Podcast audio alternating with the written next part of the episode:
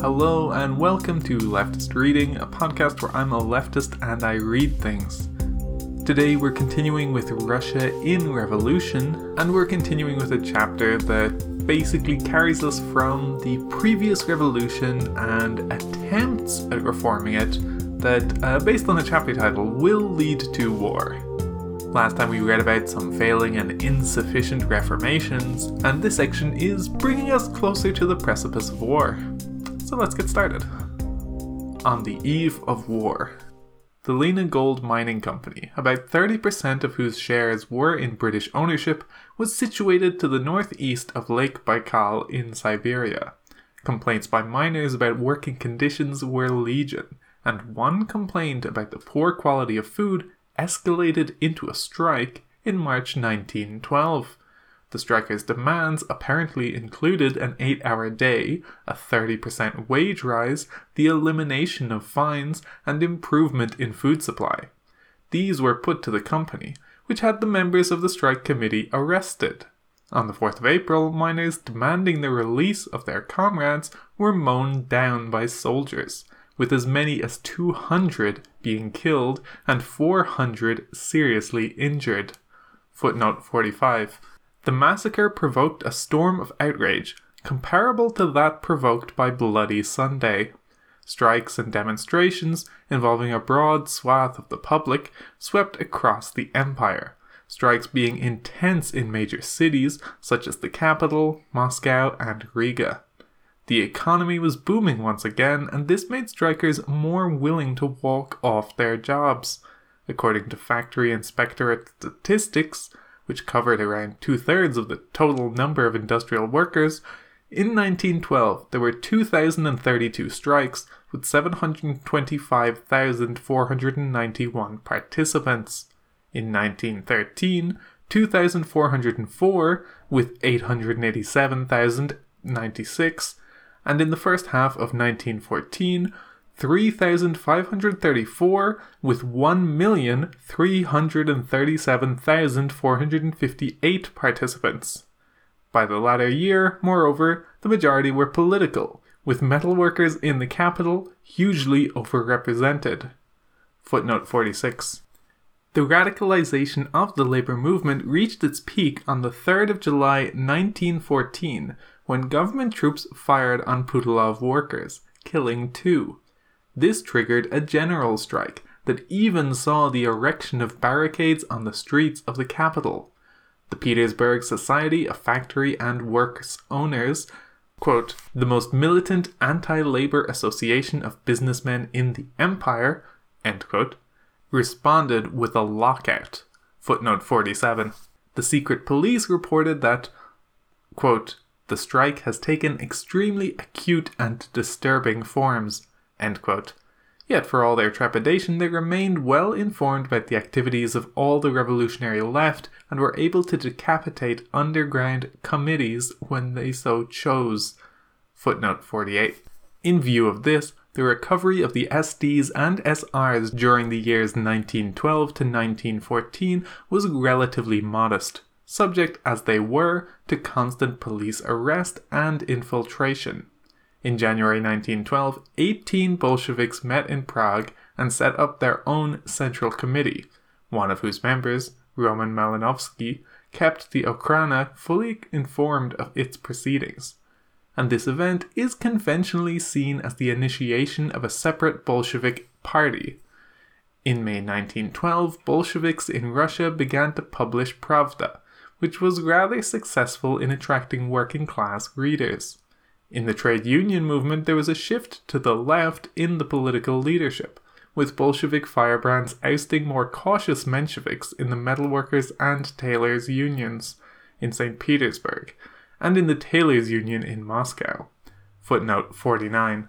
But factional strife within the socialist left alienated many workers, and a sizable section were hostile to political parties of all kinds.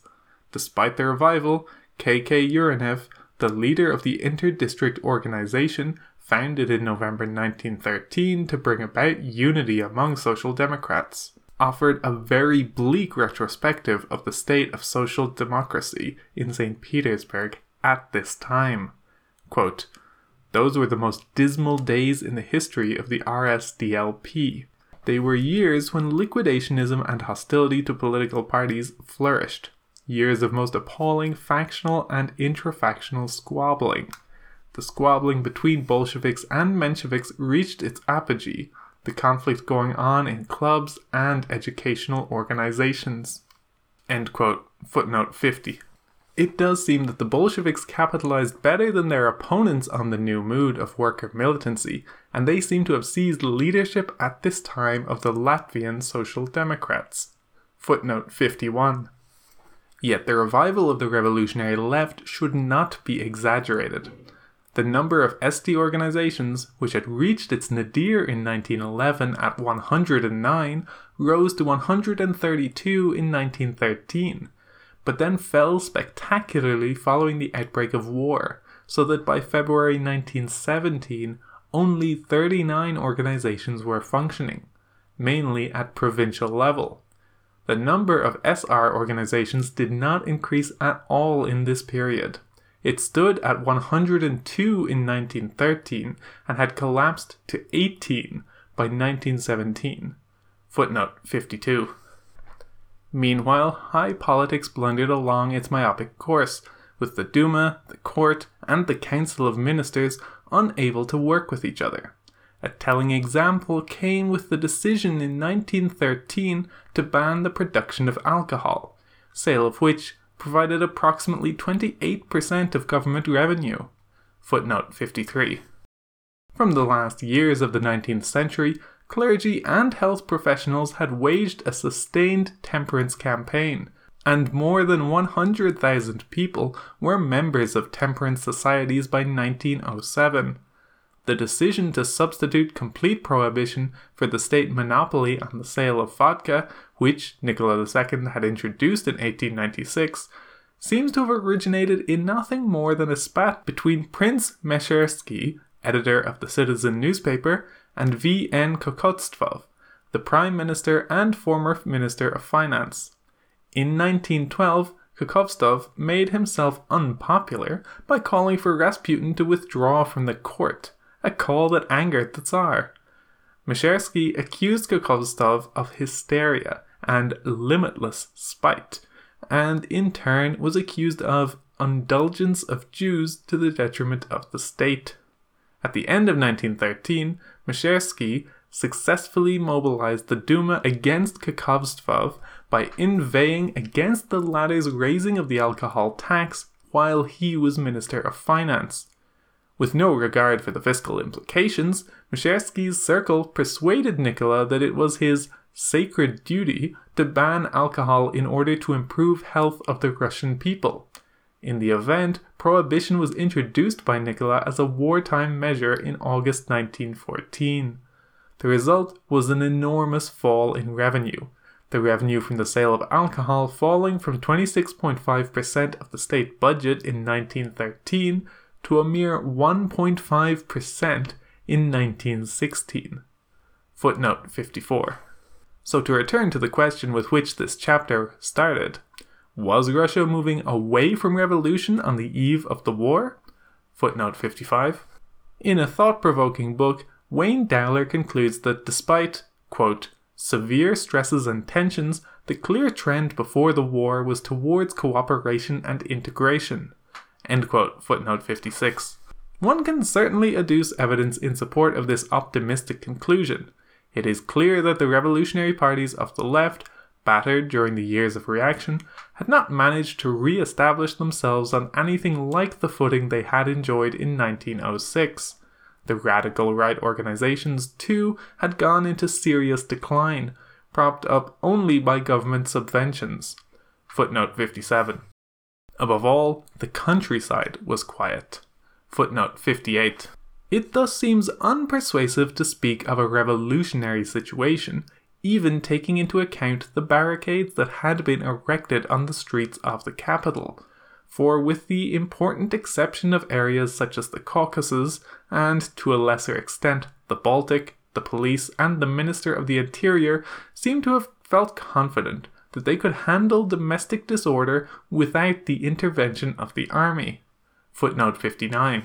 Dowler's book usefully captures the contradictoriness of trends in the post 1905 period, but his optimistic conclusion, quote, the passage of time in peaceful circumstances would likely have strengthened the middle class liberal discourse, quote, was not one shared by contemporaries.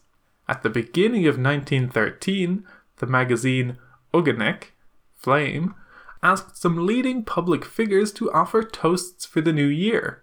Many commented on the heavy depression of the social mood, while a New Year's Day essay in Gazeta Kopeika noted that the previous year's wishes for new happiness had produced not only no new happiness, but no happiness at all, just bitterness and disillusionment. Footnote 60. Certainly, civil society was more entrenched than it had been in 1905, but the existence of a civil society is no guarantee of social cohesion. Crucially, the momentum for peaceful reform had stalled mightily, and there was something close to paralysis in government. This mattered not primarily because of internal social conflict, increasingly dangerous though that was, but because there was now an immediate threat of war, for which the government was ill prepared.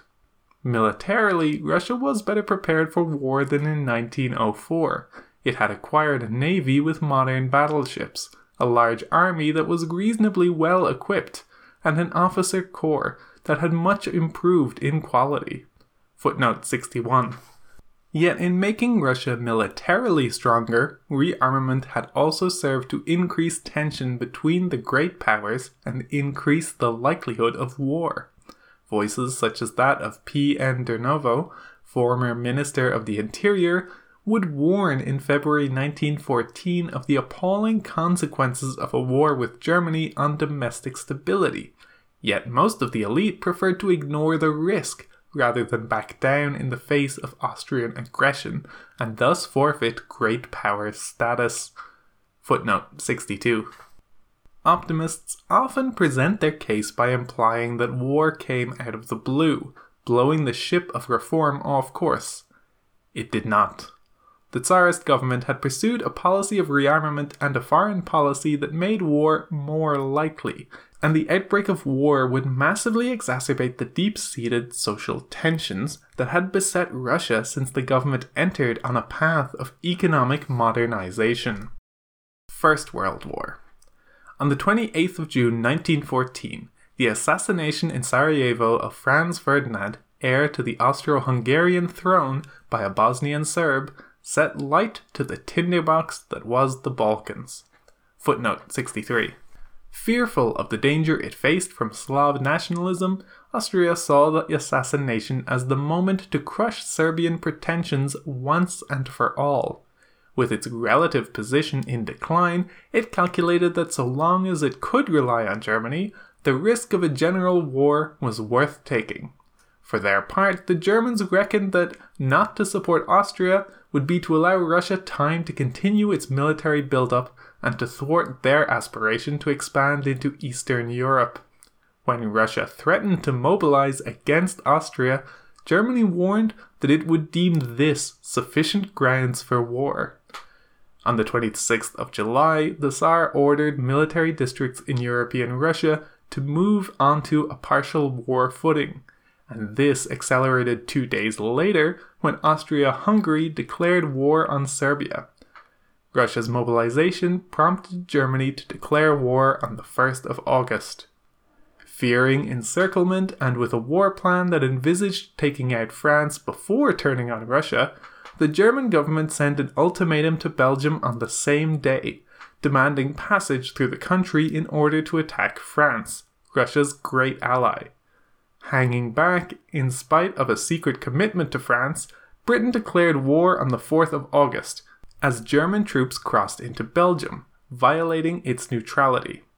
All the belligerents claimed to be acting defensively. In reality, all were bent on exploiting the war to further imperial ends.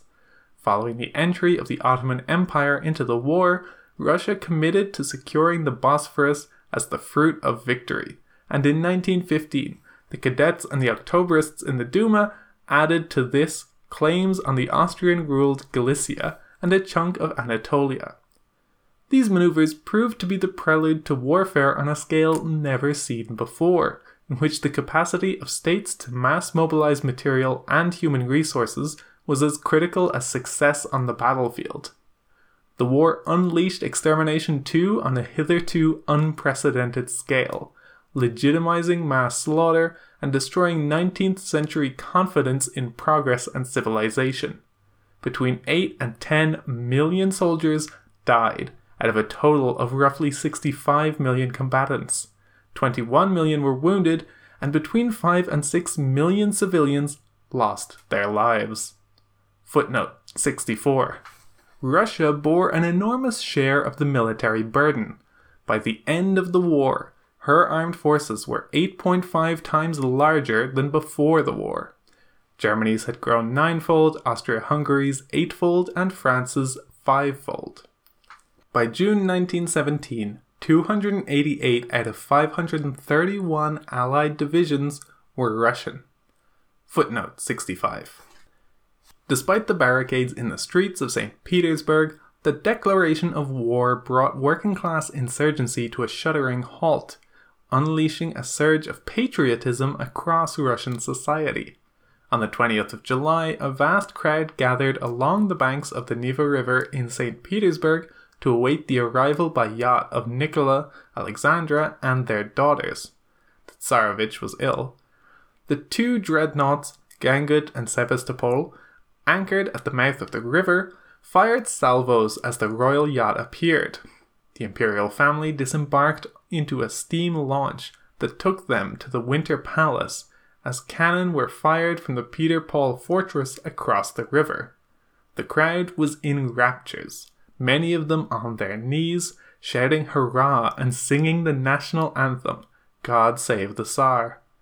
In the Malachite Hall of the Winter Palace, the Tsar signed the declaration of war, which proclaimed, quote, In this fearsome hour of trial, let internal dissension be forgotten. May the unity between Tsar and people become ever stronger, and may Russia, risen up as one, repel the impudent onslaught of the enemy. Footnote 66. The scene encapsulated a moment of intense but short lived patriotism.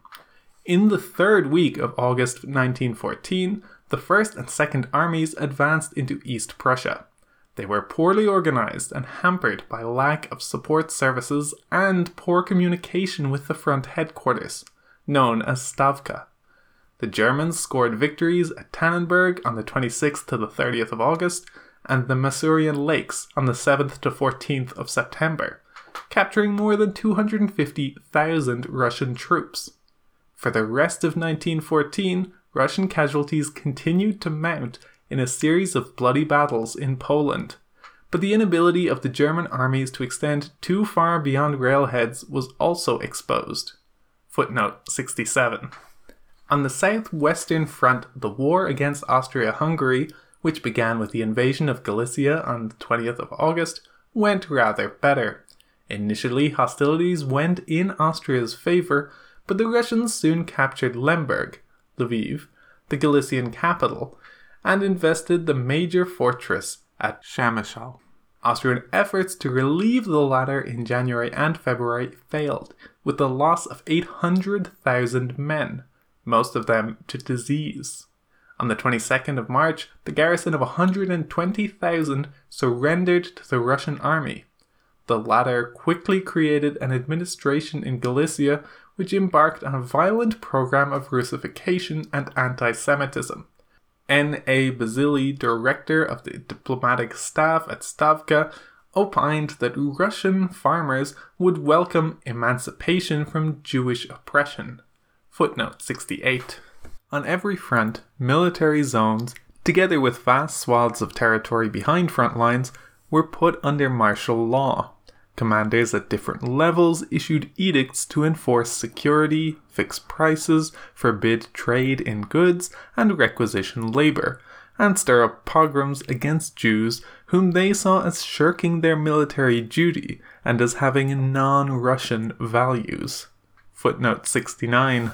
In early May, however, Austria and Germany combined forces to retake Galicia.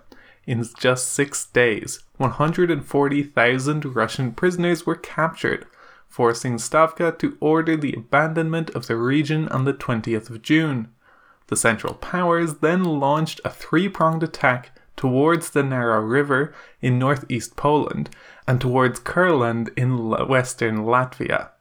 A relentless offensive continued into September, in the course of which Germany came to occupy Poland, Lithuania, and large parts of Belarusia. The retreat of the Russian army turned into a rout. Front commanders ordered the burning of crops and property in the hundreds of square miles they evacuated, along with the forcible expulsion of at least a million civilians to prevent them from being conscripted by the Germans. About 67 million people found themselves under enemy occupation. As the Baltic fell under German occupation, almost a million civilians were displaced from Lithuania and Latvia into central Russia, and about 300,000 Lithuanians, Latvians, and Estonians were drafted into the Russian army. Footnote 70. By 1917, there were perhaps 6 million refugees, including half a million Jews, who had been expelled from frontline areas. Footnote 71. As many as a million men were taken prisoner, and another million were killed or wounded. Yet, the defensive capacity of the Russian army was not broken. On the 1st of November 1914, Russia declared war on the Ottoman Empire after the Black Sea Fleet was attacked in Odessa. For Russia, the Caucasus Front was always secondary to the Eastern Front, and the grueling campaign to overpower Ottoman forces proved less than decisive. Ismail Enver Pasha was intent on recapturing Batum and Kars, which had been taken by Russia in the War of 1877 78, on seizing Georgia, and on occupying northwestern Persia and the oil fields. The Russians and the Ottomans, who played the pan Islamic card, fought bitterly in the Caucasus and in Persia, where the Russians struggled to link up with British forces. During the perishing winter of 1914 to 1915, Enver Pasha's forces were overstretched and were resoundingly crushed at the Battle of Sarikamis. The defeated Turks blamed their setback on the treachery of Armenians, for the Russians had encouraged Armenian volunteer units to carry out sabotage against the Turkish army in early 1915 and their resistance escalated into a full scale uprising at Van in April 1915. The Committee of Union and Progress reacted by ordering the mass deportation of the entire scattered Armenian population. As many as a million may have been killed outright or expired as they made the trek towards Syria and Iraq. Footnote 72. In the later stage of the war, most of the fighting took place in a wide area around Lake Van in eastern Anatolia. There, General N. N. Yudenich, later the leader of the anti Bolshevik forces in northwest Russia, proved an able commander. Hostilities gradually swung in Russia's favor, with Ottoman forces fighting fiercely, but suffering appalling losses, especially in the winter of 1916 to 1917. But they were not defeated. As late as November 1918, the Ottoman army was still, quote, on its feet and fighting. Footnote 73. The number of men in the Russian armed forces in July 1914 is uncertain, but was probably around 1.4 million, and the mobilization of reserves soon increased this to around 3 million. By 1917, if one includes reserves, garrisons in the rear, and administrative staff, the number had soared to around 9 million, only 27% of whom were combat troops. Footnote 74. In all, about 16 million Russians were mobilized into the armed forces. Military regulations prevented women from joining, but perhaps some 5,000 women disguised themselves as men and took up combat duties. Women such as A. A. Krasilnikova, a 20 year old miner's daughter who was awarded the George Cross for bravery. Women, however, were far more likely to serve at the front as nurses and medical orderlies. In the rear, the Red Cross, Zemstvos, and doctors' organizations all put on training courses for nurses, and nursing salaries proved relatively attractive. The Tsar's daughters served as trustees of military hospitals and were prominently depicted in nurses' uniforms in the press.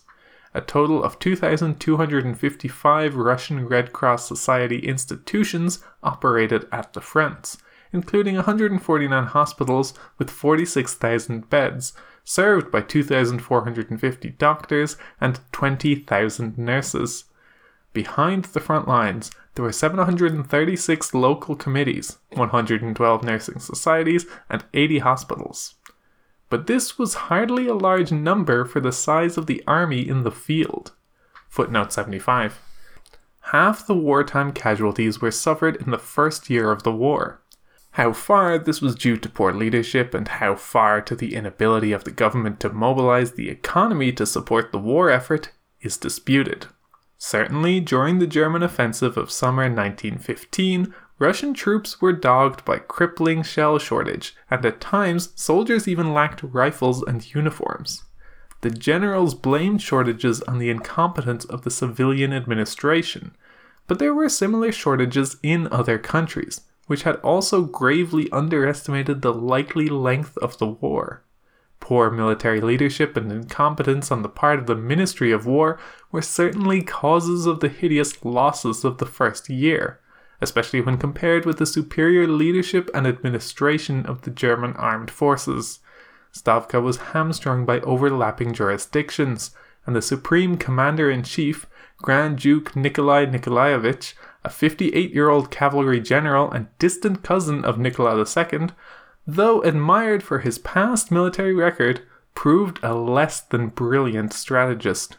He was removed in August 1915, and the Tsar himself took command. General Mikhail Alexeyev was effectively in charge. Nevertheless, one should not exaggerate the disastrous performance of the army in the first year of the war.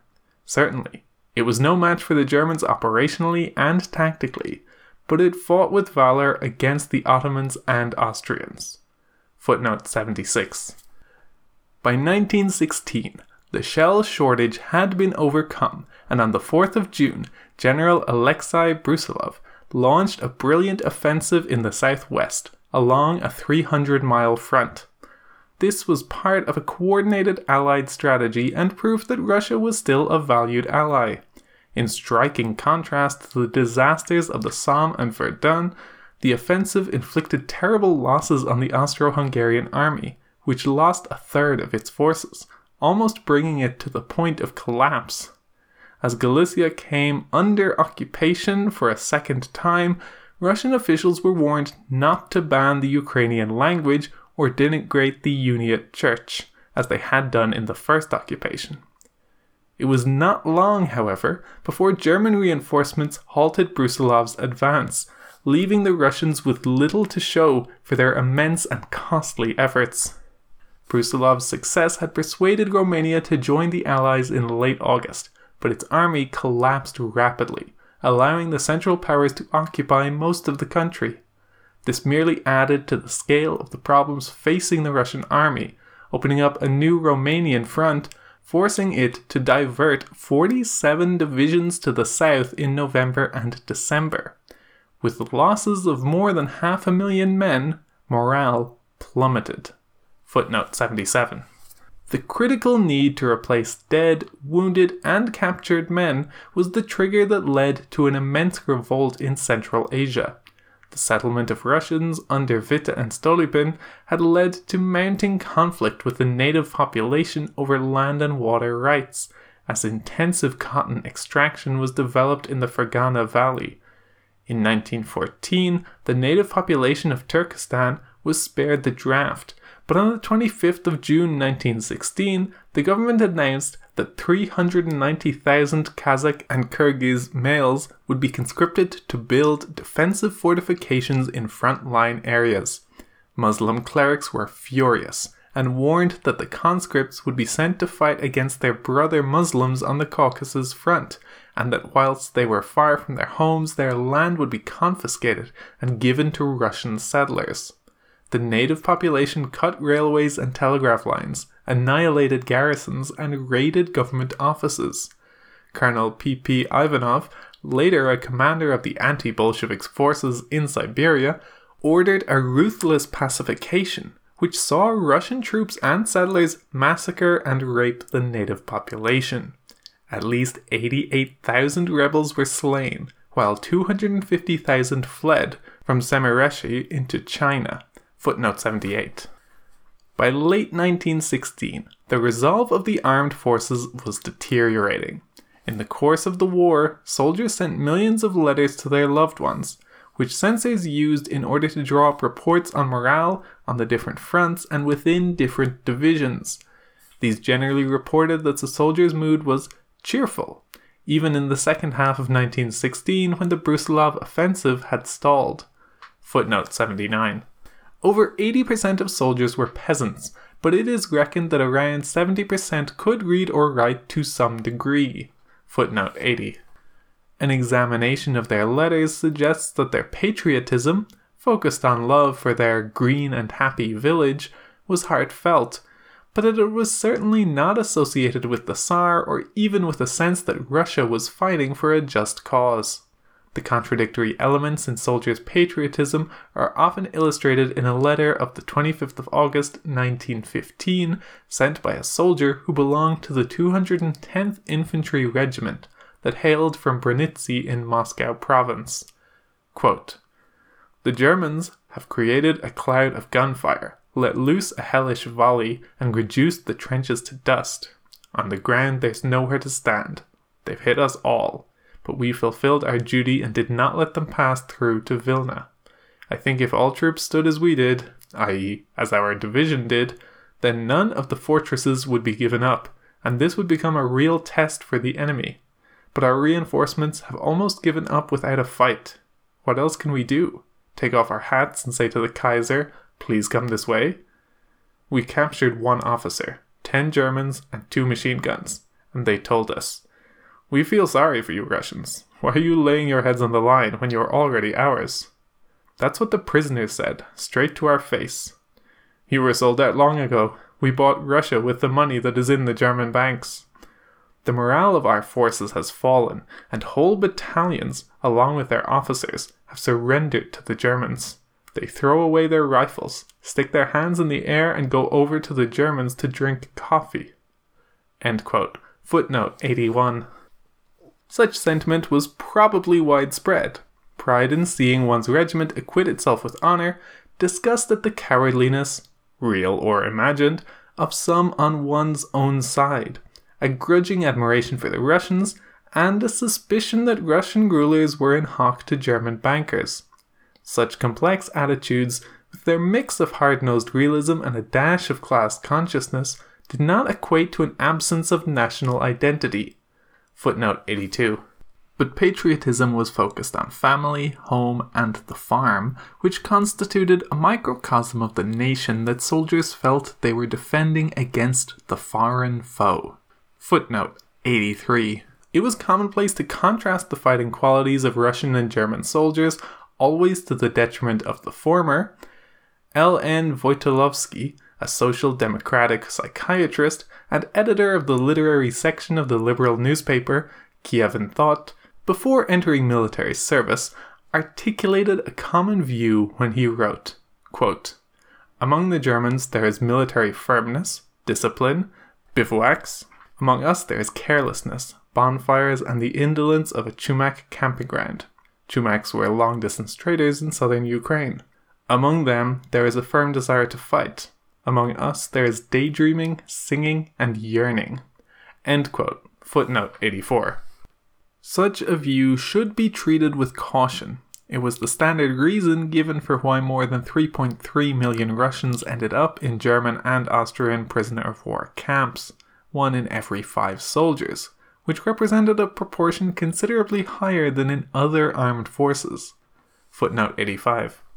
Yet there were many battles in which Russian soldiers fought with valor, and during the initial campaign of 1914 and again in 1916, when the battles of the Somme and Verdun were raging on the Western Front, Russian successes forced Germany to move much needed forces to the Eastern Front.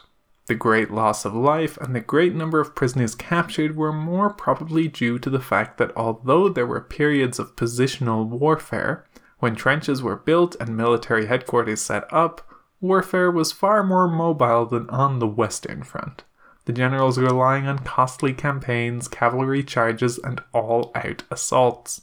Footnote 86. By winter 1916, there was growing war weariness in the army and navy, and an overwhelming desire to see the war come to an end. The number of complaints in soldiers' letters about inadequate supplies of food, poor footwear, and not getting leave rose steeply. Noteworthy, too, were denunciations of the horrors of war, of artillery attack, quote, it freezes the body and kills the soul, quote, gas attack, and the scandalous treatment of the wounded. There was also increasing criticism of the civilian population, especially although not exclusively of the privileged classes. Anger at what was felt to be the inability of the civilian population to imagine the horrors that soldiers were suffering. Footnote 87. There is no doubt that the sacrifices of the armed forces were colossal. Figures for the number of casualties vary considerably, but a well researched estimate is of 1.89 million combat related deaths, which rises to a staggering 2.25 million if one includes deaths in captivity, from disease, and from accidents. Footnote 88. It has been suggested that relative to the number of mobilized soldiers, to the size of the male working population, and to the population as a whole, the Russian armed forces may actually have suffered less than other belligerent countries. Footnote 89. However, the total of combat related deaths, the numbers of injured, ill, and gassed, and the numbers who were captured by the enemy comprises 60.3% of the total numbers in the army compared with 59.3% for Germany, 55.9% for France, 54.2% for Austria Hungary, and 53.3% for Turkey. Footnote 90. Leaving these appalling figures to one side, what is crucial to grasp is that the end of Tsarism came about not because of the breakdown in morale of the armed forces, Discipline held up remarkably well through the winter of 1916 to 17, despite growing war weariness, but because of acute disaffection on the home front. And that's going to do it for this week. Next time, we will be finishing out this chapter as we talk about some of the home front angle on what was happening in this period. If you have any questions, comments, corrections, or suggestions, you can email leftistreading at gmail.com or contact the show on Twitter at leftistreading. Our intro and outro music is Decisions by Eric Matyas. You can find it and more of his work on soundimage.org. This show is hosted on the Abnormal Mapping Network. You can go to abnormalmapping.com to find this and lots of other leftist podcasts about media of all kinds. That's all for this week. Thank you for listening and keep reading.